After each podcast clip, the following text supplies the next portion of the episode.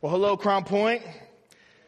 Good to see you guys uh, this morning. Good to be here. Um, if you guys don't know who I am, my name is Tony Sorci. I am uh, usually over in Cedar Lake at that campus. I'm the campus pastor uh, out there, but always a privilege, always a joy uh, to come and spend the weekend uh, with you guys here at uh, Crown Point. I have the privilege of delivering the very first message in 2014. You're going to want to come back next week, um, A, because the weather is going to be a lot better, I think, and B, Pastor Steve's going to be kicking us off in a new sermon series um, on the Ten Commandments. So, really, really looking forward um, to that. But I'm excited to kick us off here for what I'm trusting to be a very, very exciting year in the life of our church. Very excited to uh, and looking forward to seeing movement um, in all three of our Mission Them initiatives.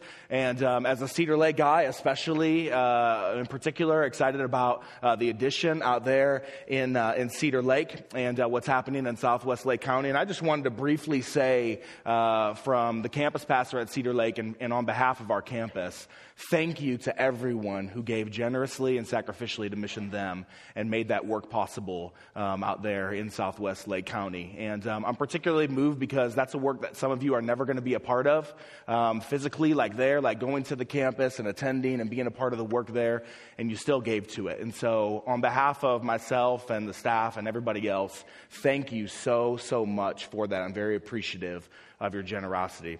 So, very excited to see what God does in and through Bethel in 2014.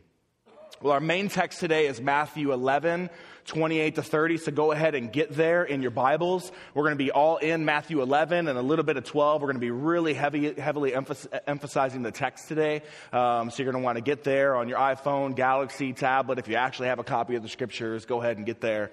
Uh, Matthew 11, 28 to 30. Please follow along with me as I read. Jesus says this Come to me, all who labor and are heavy laden, and I will give you rest. Take my yoke upon you and learn from me, for I am gentle and lowly in heart, and you will find rest for your souls. For my yoke is easy and my burden is light. God, help me by the power of your Spirit to bring out of this text all that you intend to do today for the people that are here. In Jesus' name, amen. And so we give our attention this weekend to this very, very popular verse. Chances are you've heard this passage. Chances are you've heard some messages, some, some sermons on this passage. Maybe you've come across it in a book or in a devotional um, that you've done early in the morning. Maybe you've given yourself to a reading plan. Maybe you've given yourself to a devotional this new year. Maybe you've even come across it since then. And maybe you've heard this passage come up in a small group discussion. Uh, maybe someone brought this up while you're in your small group or your core group. Maybe you've heard this passage shared with you by a friend as you've been sharing all of life's ups and downs and just talking about life. Maybe a friend has shared this passage with you as an encouragement. Maybe you've shared this with a friend as you've been talking with them about what's going on in their life. You might even have this passage underlined in your Bible. Some of you have your Bibles here, and this verse, 1128 to 30, is underlined. Better yet, maybe you're here and you've been trusting believing, experiencing Jesus like this for some time now. You know Jesus like this. You've been trusting him and knowing him according to the truths in this verse here. Matthew 11, 28 to 30 is an invitation that Jesus gives, a gracious invitation, which is the title of my message. But it's an invitation given in a certain context to a certain people. And what I want to do is I want to explore this familiar portion of Scripture, but I want to do so in context. So, as best we can, although this is a very popular verse, as best we can, let's try and take a fresh look at this passage and these powerful words from Jesus. And my goal is to gather the meaning out of this text and to gather the meaning of what Jesus is saying here by examining three different groups or three different types of people that surround Jesus' invitation. So there's three different types of groups, three different groups of people and types of people that surround Jesus' invitation here, and they give us the context. And so the first is this John the Baptist and the doubting. John the Baptist and the doubting. Matthew 11 begins with a locked up, frustrated John the Baptist with a burning question on his heart and on his mind. John's been preaching about the coming Messiah. He's been calling people to repent and be baptized, which in his day landed him in jail and eventually cost him his head. Like literally, his head got cut off. Okay, so like three chapters later, Matthew 14, you can read all about that. But before his death, while still in prison, John the Baptist sends messengers. He sends a group of his disciples to Jesus, and he asks this burning question of his. And it's this. These ask on behalf of Jesus, verse 3. Jesus, are you the one who is to come, or shall we look for another? Are you the one? Are you the Messiah? Are you the coming Redeemer? Are you the one to fulfill all Old Testament anticipation and expectation? Are you the coming rescuer from the line of David? And Jesus responds to these disciples, gives them this word to send back to John, verses 4 to 6. And Jesus answered them, Go and tell John what you hear and what you see. The blind receive their sight, and the lame walk. Lepers are cleansed, and the deaf hear. And the dead are raised up and the poor have good news preached to them. And blessed is the one who is not offended by me. God's kingdom has come in Jesus. There's healing. There's restoration. There's peace. There's shalom. Shalom experience in the, in the healing of the bodies. Shalom experience in restoration back to God. Good news is preached to the poor. And Jesus sends these disciples back to John with this answer. And so maybe at the surface, you're like, okay, like, is Jesus the one who is to come? Like, that's not a weird question. Like, people have asked that question in the past, but this is a particularly strange question for John to ask. Why? It's strange for John to ask, but because all the way up until this point, John has been telling everyone that Jesus is the one. He's been telling them that he is the one. Behold, the Lamb of God, which takes away the sins of the world. John said those words. And here we have John in jail asking the question Jesus, are you the one? Or should we look for another? John was the one whose role was to announce and prepare the coming of the Messiah. And so John would say things like this Matthew 11, uh, 3, 11 uh, chapter 3, verse 11 to 12. I baptize you with water for repentance, but he who is coming after me is mightier than I whose sandals I'm not worthy to carry. He will baptize you with the Holy Spirit and fire. That's judgment.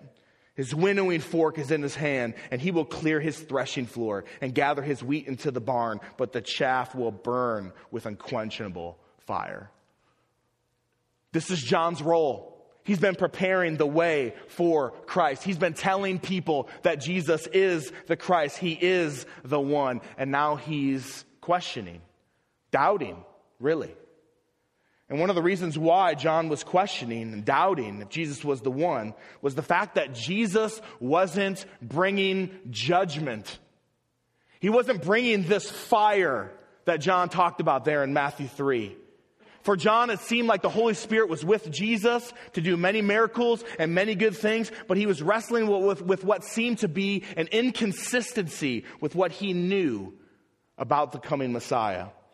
John's asking, where's the fiery judgment? When will he clear the threshing floor?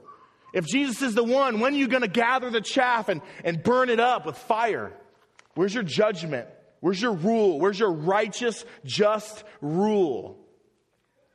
John's frustration really captures an entire people's frustration. God's people at this time were frustrated with Rome's authority, being under Rome's power, the man, the Roman government corrupt governmental leaders. They were frustrated with oppressive religious authorities and corrupt temple leaders. John wants justice. He wants judgment. He wants political and religious oppression to end. John wants salvation. He wants the one to come and lay the smack down for everybody in here who's under 16. Okay? He wants Jesus to come and open a can. All right? That's what John wants. He wants that. And Jesus is not fulfilling his expectations of the Messiah. And it's frustrating him even further now that he's in prison and John is doubting. So let's talk about doubting. Let's talk about those who doubt. John represents to us a good way to doubt. Not all doubt is bad. Doubting can be an ally to the truth if it's the truth that we actually seek. John doubts well in that he has his doubts, he's questioning, but he's seeking an answer to his questions. And furthermore, he's going to the right places for his answers. John comes to Jesus, who is the truth. You know, as I've talked with God, as I've talked with people about God, I talk with God. But as I talk with people about God and about God's gospel, I found that there are two very different ways in which people ask questions. Some ask questions in search of the truth. They genuinely ask the question wanting to hear the truth. But others ask questions in order to keep a comfortable distance between themselves and the truth. They ask questions not wanting an answer. They ask questions trying to just separate themselves from a responsibility to the truth because the truth demands a response and the truth demands our responsibility. In other words, some ask questions with hearts that truly desire to move from doubting and questioning to knowing and believing. Others ask questions with hearts that have no interest in hearing an answer. Their hearts are hard. Their questions are not a temporal place of learning, they are a permanent place of doubting. And it's also that they can create distance between themselves and the truth about God. And in Romans 1:18, Paul talks about this phenomenon of, of doubting in a bad way. Paul tells us that it's not so much for unbelieving folks, people that don't believe in God, who don't submit to Christ, or in Jesus' words, take, take Jesus' yoke upon them and submit to Christ. Paul tells us that it's not so much that they lack knowledge or they lack information or that they lack the truth. Rather, what they do, Paul tells us, is that they suppress the truth. They push it down. They shove it down and they keep it down, like how your old, meaner brother did to you in the pool growing up as kids with your head. He would dunk you and keep your head down. That's what these folks do with the truth. They suppress it. And so we see John has doubts, but he's not like those in Romans 1.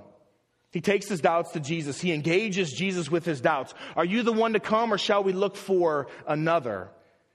His heart is one that's seeking the truth, the true Messiah in this case. He senses some inconsistencies. He doesn't shove it down. He doesn't hide it. He's honest about it.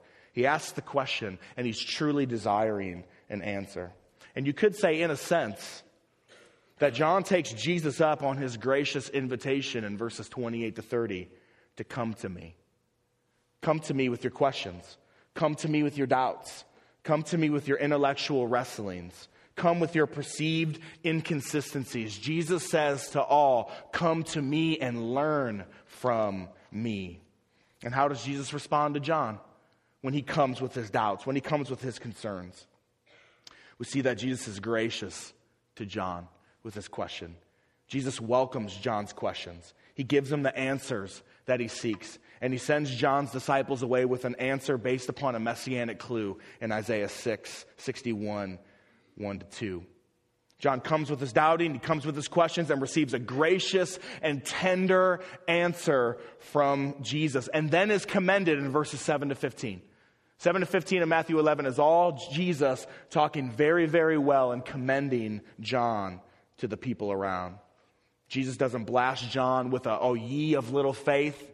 He doesn't say, don't, don't, don't ask that. Don't worry about that, right? I think so many times Christians, Christian leaders, right, Christian teachers are almost kind of paranoid about questions. Whoa, whoa, whoa, whoa, whoa, whoa, whoa. Why are you asking that? Don't ask that. Jesus doesn't do that with John. He welcomes him. He doesn't scold him. He doesn't scold John for doubting, and he doesn't dodge the question. He's understanding. He's tender. He satisfies his questioning. And Jesus shows us in this interaction of what, with John, of what he says of himself in 1129, for I am gentle and lowly in heart. We see this kind of gentleness and this lowliness of heart in Jesus come out with John's questions. So John shows us that you can come sincerely to Jesus with anything, even doubts, questions. It's not bad and it's not wrong sometimes to doubt in this way, like John does. Some demonize doubting, some demonize questioning of any kind, but Jesus graciously welcomes genuine doubters, genuine seekers, as he does with John here in Matthew 11. So maybe that's you today. Maybe you have been coming here Maybe you're kicking the tires of Christianity. You're peeking over the fence. What's this all about? And you have some genuine doubts. You have some genuine questions. You have some genuine concerns. And what Jesus would have to say to you today is come. Come to me and learn from me. And I would encourage you to take him up on this offer. And it's good to ask questions if your heart seeks the answer. There is such a thing as truth. Truth can be discovered, and Jesus says, Come and learn because Jesus is the truth. So that's the first lens. That's the first type of person that we see this gracious invitation. And while John gives us positive examples of coming to Jesus, even with questions and doubts, John has, so Jesus rather, has some sobering words for another group who had a different kind of doubt and who didn't come to Jesus in verses 20 to 24. This next group is the prideful, the indifferent, and the unbelieving. And we see this gracious invitation in light of these folks here.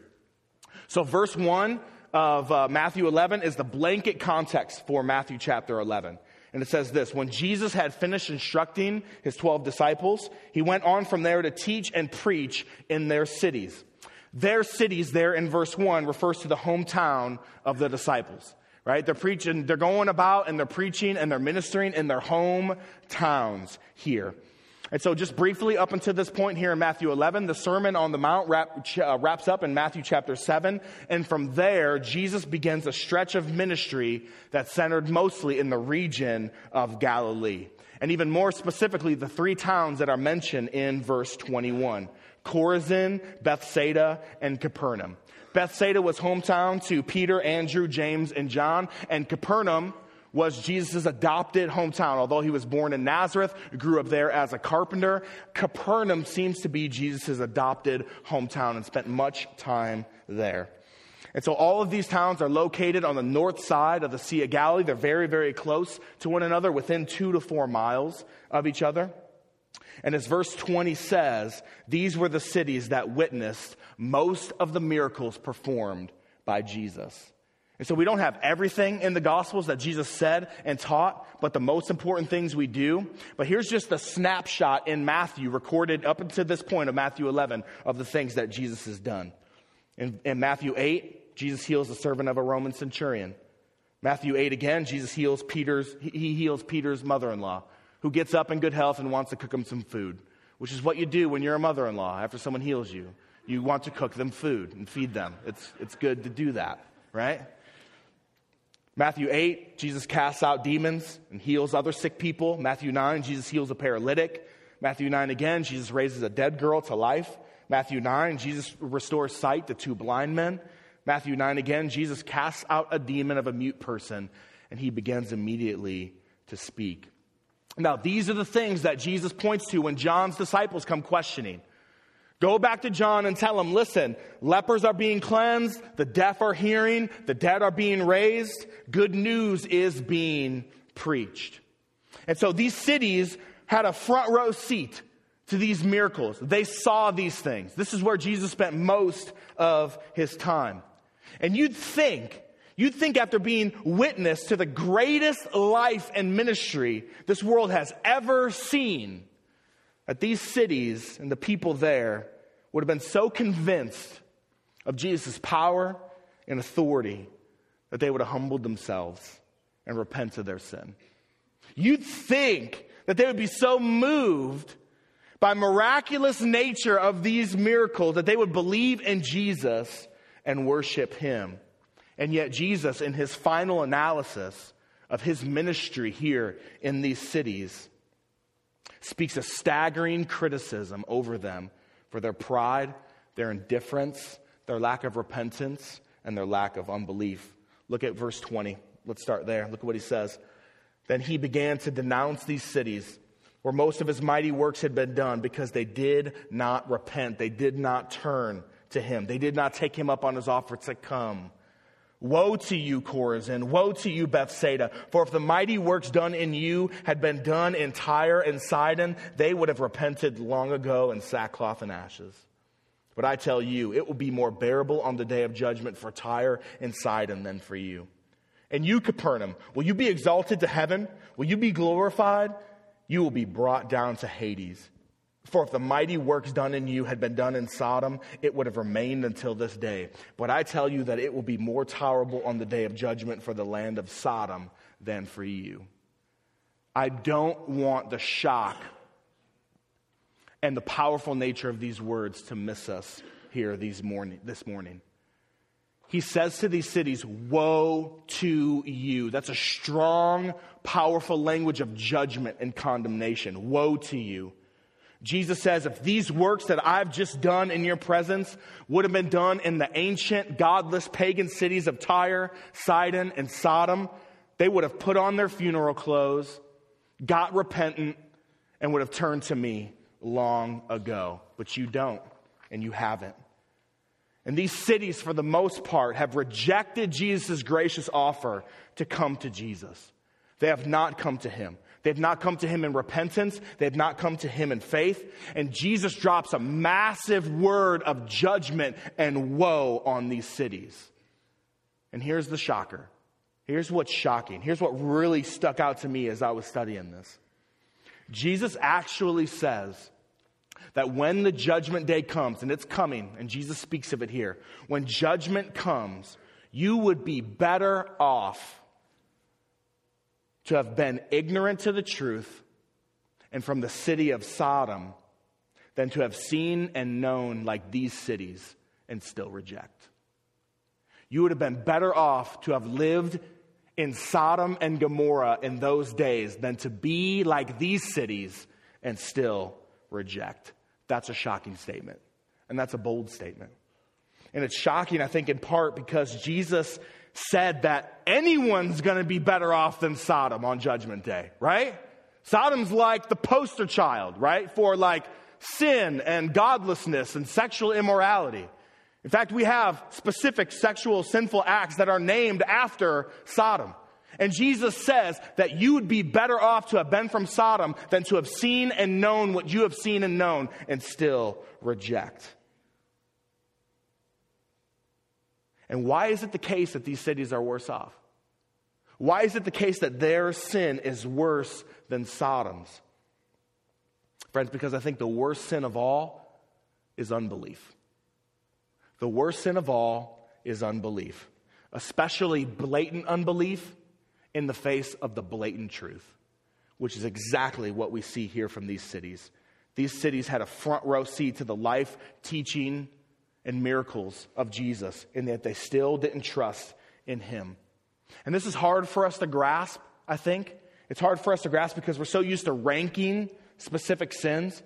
And we have our different kind of like our, our, our chart of worst to least when it comes to sin and, and sinners. And so sins like sexual immorality and homosexuality in particular, murder, these kinds of things, they're way up at the top of the list. Gluttony's like down here. We don't really talk about that. We just kind of overconsume and pig out, especially in churches. Not really worried about that. Sexual sin, murder, homosexuality, way up at the top of the list.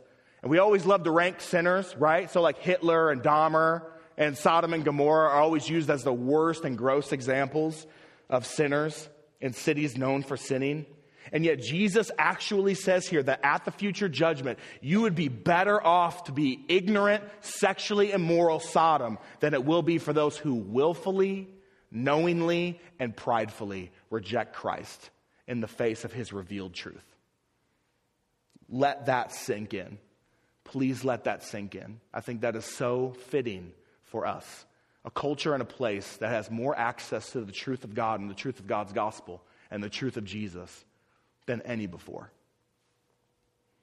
No gross sins like Sodom to mention in Chorazin, Bethsaida, and Capernaum, and yet their unbelief coupled with their level of knowledge about Jesus is considered by Jesus himself to be a far worse evil than the sins of those ancient notorious cities mentioned. So, just really, really quick, we see their unbelief, but what's at the root of their unbelief? Two things that uh, Jesus mentions here indifference and pride. Just really, really quick, I want to talk about the root of unbelief because the text brings us there. Indifference and pride, that's at the root of unbelief. So in verses 16 to 19, go ahead and look at that. Look at what Jesus says about the nature of their unbelief. But what shall I compare this generation? He's talking about these cities and their unbelief. What shall I compare this generation? It is like children sitting in the marketplaces and calling out to their playmates. We played the flute for you and you did not dance. When you see flute, think happy music, right? Think like dance party, right? Like pumping the fist. Think like techno, right? I'm not, you guys with me here today? Think dance music, happy, upbeat, right? And you're not dancing. You don't want to dance. Then he says this, we sang a dirge for you and you did not mourn. When you see dirge, think like indie rocker guy with an acoustic guitar. Girlfriend just broke up with him. Think that. Okay? real sad, like real depressed, like just kind of like whining, right? Think that. You don't want to dance and you don't want to mourn. For John came neither eating nor drinking, and they said, He has a demon.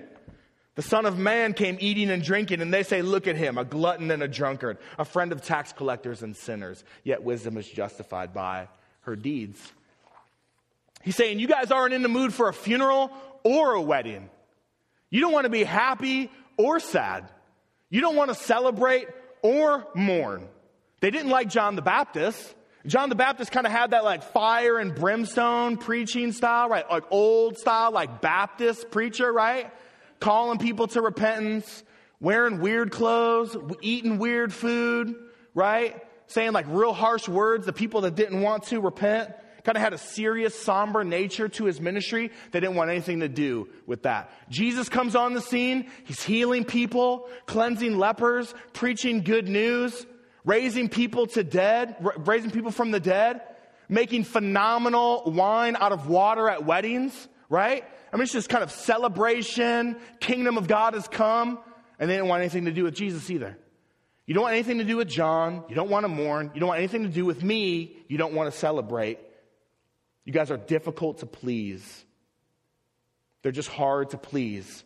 They witness the mighty works of Jesus and they're not moved one bit. No interest, no concern. Why? Because they're indifferent. Because they could care less. They're not doubting because they don't care enough to doubt. When you're indifferent, you don't care enough to worry about life's big questions. When you're indifferent, you don't ask questions like John did from jail Are you the one or shall we look for another? Because you don't care enough to ask those questions. Their lack of faith is rooted in their lack of concern, indifferent, whatever. And I will tell you that this is a very, very popular spirit of our age.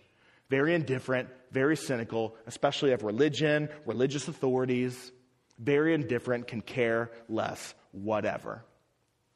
And if this is you, and if you're here, like your girlfriend drug you here, right?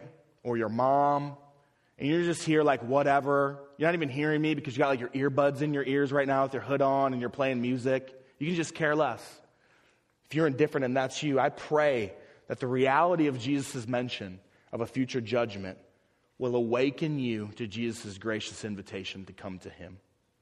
Because part of the grace of Jesus' invitation to come to Him is the joy of putting on a godly yoke, a yoke of submission to Jesus, and bearing the godly burden that He talks about in verses 29 and 30 of God's mission. Instead of walking through life indifferent and not caring about anything. Sometimes it's hard to keep that up, the indifference, the not caring. And sometimes it can be a burden, a crushing burden, to always keep up the appearance that you don't care, that you don't want anything to do with it. And subtly down there, too, along with indifference, is pride, which is the next thing that Jesus brings up. He seems to have a special condemnation for his hometown, Capernaum. Look at there in, uh, um, look, at, look at what he says here. And you, Capernaum, will you be exalted to heaven? Will you be glorified? Will you be lifted up? Will you be lifted up so everyone can praise you?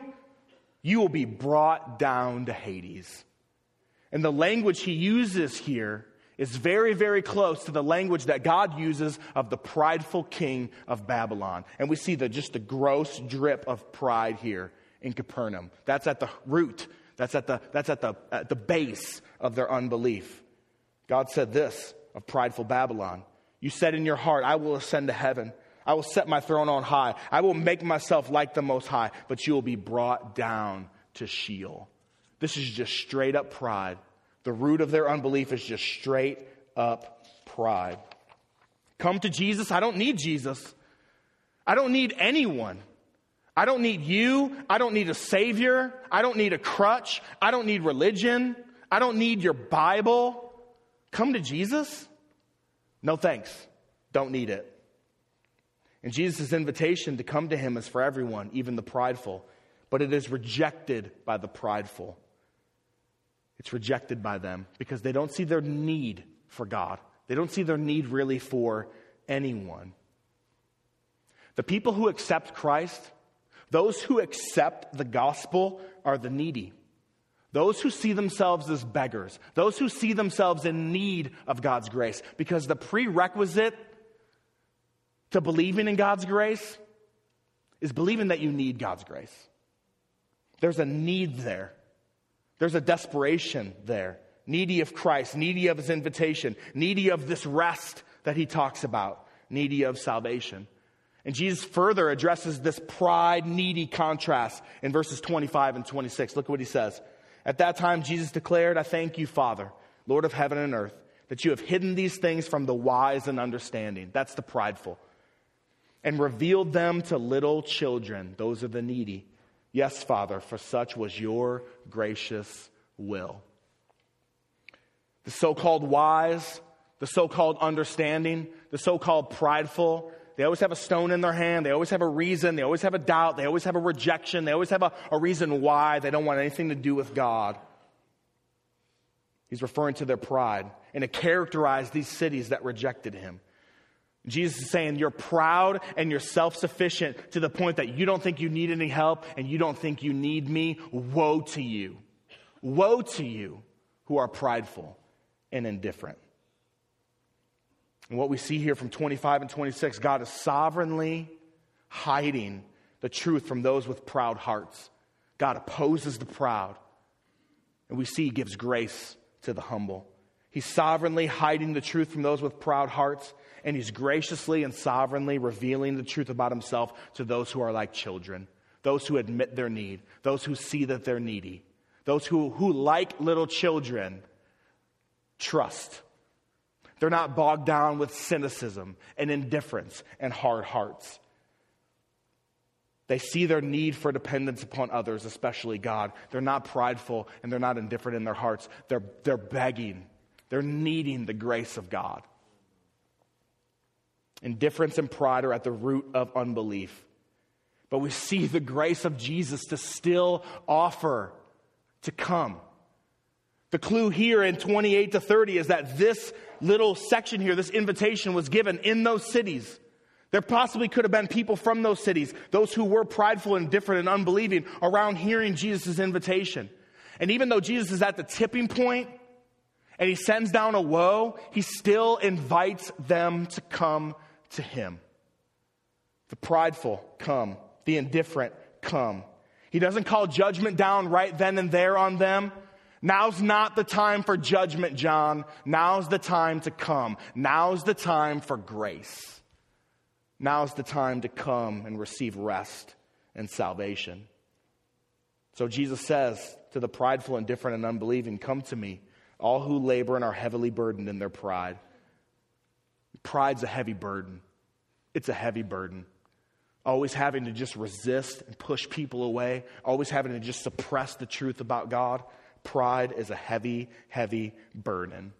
Hardening your heart to resist any kind of help from a God who you were made for and who loved you in his Son is a heavy load to carry. And Jesus says, Come to me, all who are burdened and heavy laden. You're burdened and heavy laden in your pride. You're burdened and heavy laden in your suppression of the truth. Come to Jesus. Come to him because you need him. Come to me, all who are weary and heavy laden, ought to be seen in light of those carrying around the heavy burden and the weight of intentionally rejecting what they know to be true about God, especially like these three cities. Come to me. Come to me, Jesus says, because the invitation to come to me is not always going to be on the table. There's not always going to be an invitation to come. There's coming a time when it's going to be judgment time, when it's time to burn up the chaff with unquenchable fire. Hear me, please. There are some in this room who are intentionally suppressing and rejecting the truth about God, and they know it to be the truth. You are doing exactly what Paul says in Romans 1. You are suppressing the truth. You know the power of the gospel. You've seen the power of the gospel change people's lives as sure as those miracles in those cities, and yet you still reject. You're indifferent, you're prideful, and you reject. Do not harden your heart. Don't do it. Don't harden your heart. If you have never come to Christ as completely needy, a complete beggar with nothing in your hand, zero excuses, zero self justification, completely needy, do it today because his invitation is there to come to him. And these cities are for us a tragic example of the consequences of not coming to Christ by faith and repentance. And may the sobering words of Jesus' judgment wake your cold, hard heart up to the fact that he's graciously inviting you to come to him and to find rest. Last group, this gracious invitation needs to be seen in light of another phenomena in Jesus' day, and it is this the religiously oppressive leadership of the Pharisees and those who are under their leadership. This next group is the religious oppressors and the religiously oppressed. This is most often how you'll hear this verse in this context. For those who are suffering under the, le- the spiritual leadership of those who were over God's people at this time. This is our last group. The religious oppressors, these guys, they're the ones whose yoke isn't easy. They're the ones whose burden isn't light. And the religiously oppressed are the folks who are weary and heavy laden, laboring hard to carry the burden of works based salvation. They're laboring hard to try to get God to love them. They're laboring hard in their religion and in their rituals to get God to accept them and love them and to stay in God's good graces. And the teaching of these religious oppressors, these Pharisees, these Sadducees, it would have, it would have fostered this kind of works based approach, this kind of performance treadmill approach to God's love. And Jesus' invitation here is often seen in context and in light of this spiritual leadership exhibited here by the Pharisees. And so it's fitting that we have this invitation to come. And right after it, in Matthew 12, verses 1 and 2, records a little interaction Jesus has with these guys. And I think it's so fitting here. I'm just going to read it, just to give you guys a, just a little taste of what these guys were about and how they led. At that time, Jesus went through the grain fields on the Sabbath. His disciples were hungry and they began to pluck heads of grain and to eat. But when the Pharisees saw it, they said to him, Look, look, your disciples are doing what is not lawful to do on the Sabbath. And this is what they did. They walked around and they made sure that you were obeying the law. And not just the law, but their interpretations of the law, their expressions of the law, their extra laws added on to God's laws, which they elevated to the level of God's law and held you accountable to that, just like God's law.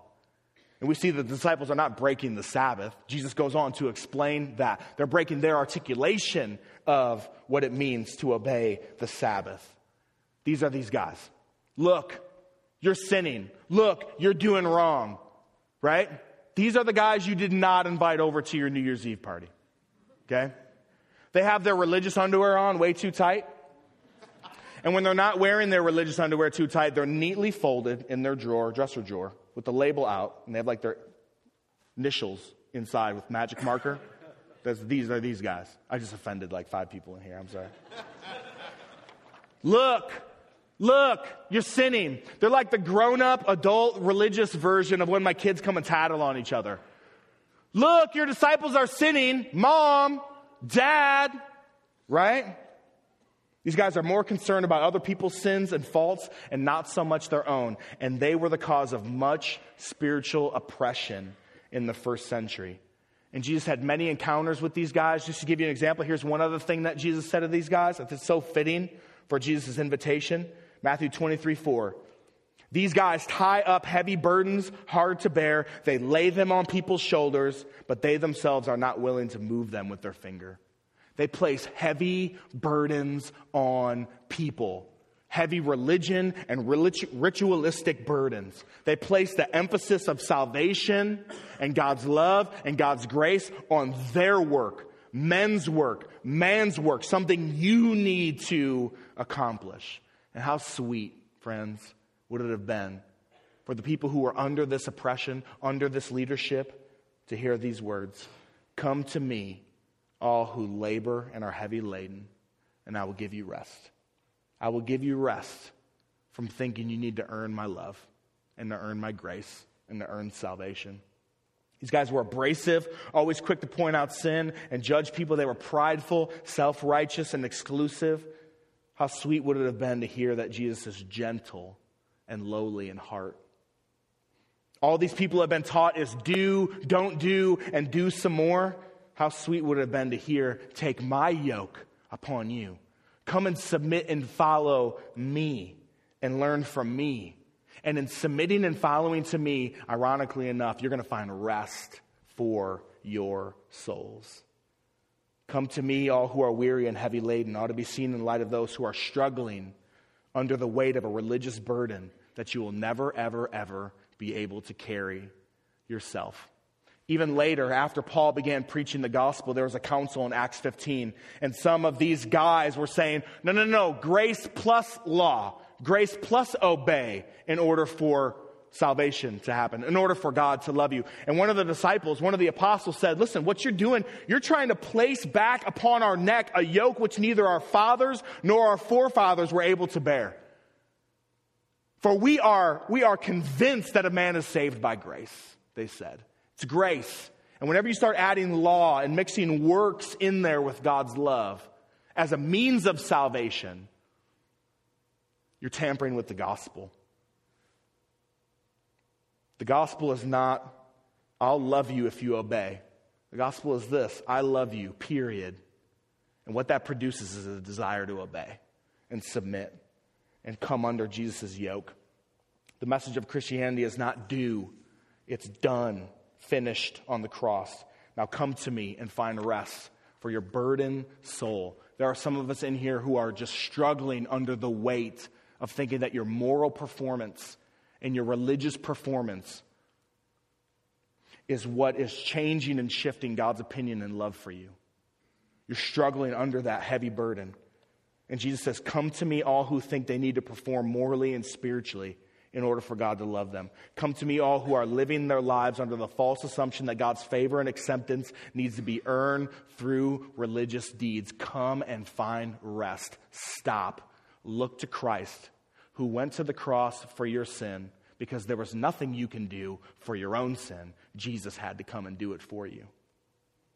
And so, in the midst of all this context, in the midst of all this activity, Jesus extends this gracious invitation to come to me, all who are weird, all who labor and are heavy laden, and I will give you rest. Take my yoke upon you and learn from me, for I am gentle and lowly in heart you will find rest for your souls. For my yoke is easy and my burden is light. To those who are burdened by law keeping, Christ fulfilled the law and puts an end to all striving after God's love through religion and rituals. Come to me. To those burdened by trying to be perfect, Jesus was perfect on your behalf. God welcomes you on the merits of Christ, not on the basis of your merits and your morals. Come to me.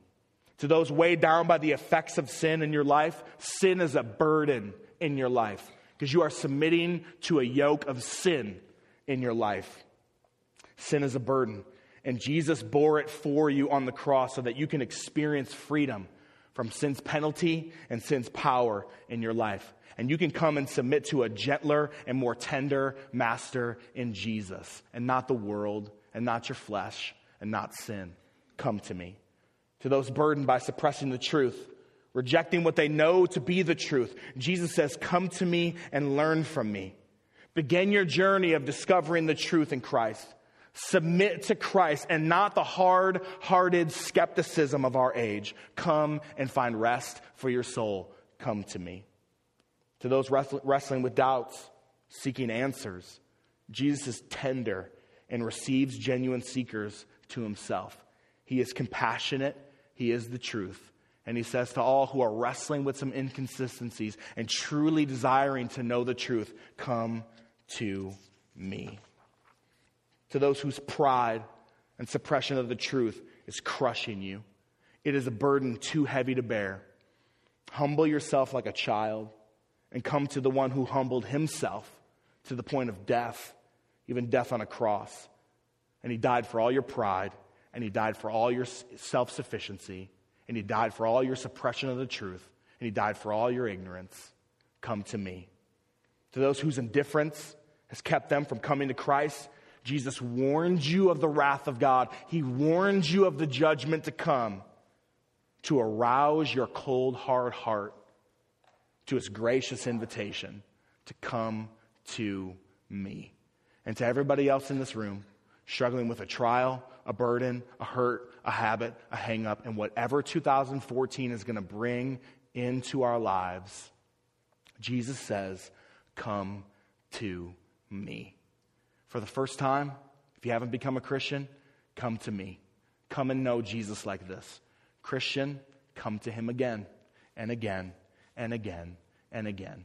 For he is gentle, he's tender, he's lowly in heart, and he loves you and accepts you freely by his grace. Come to me. Let's pray. Jesus, thank you for being a God like this.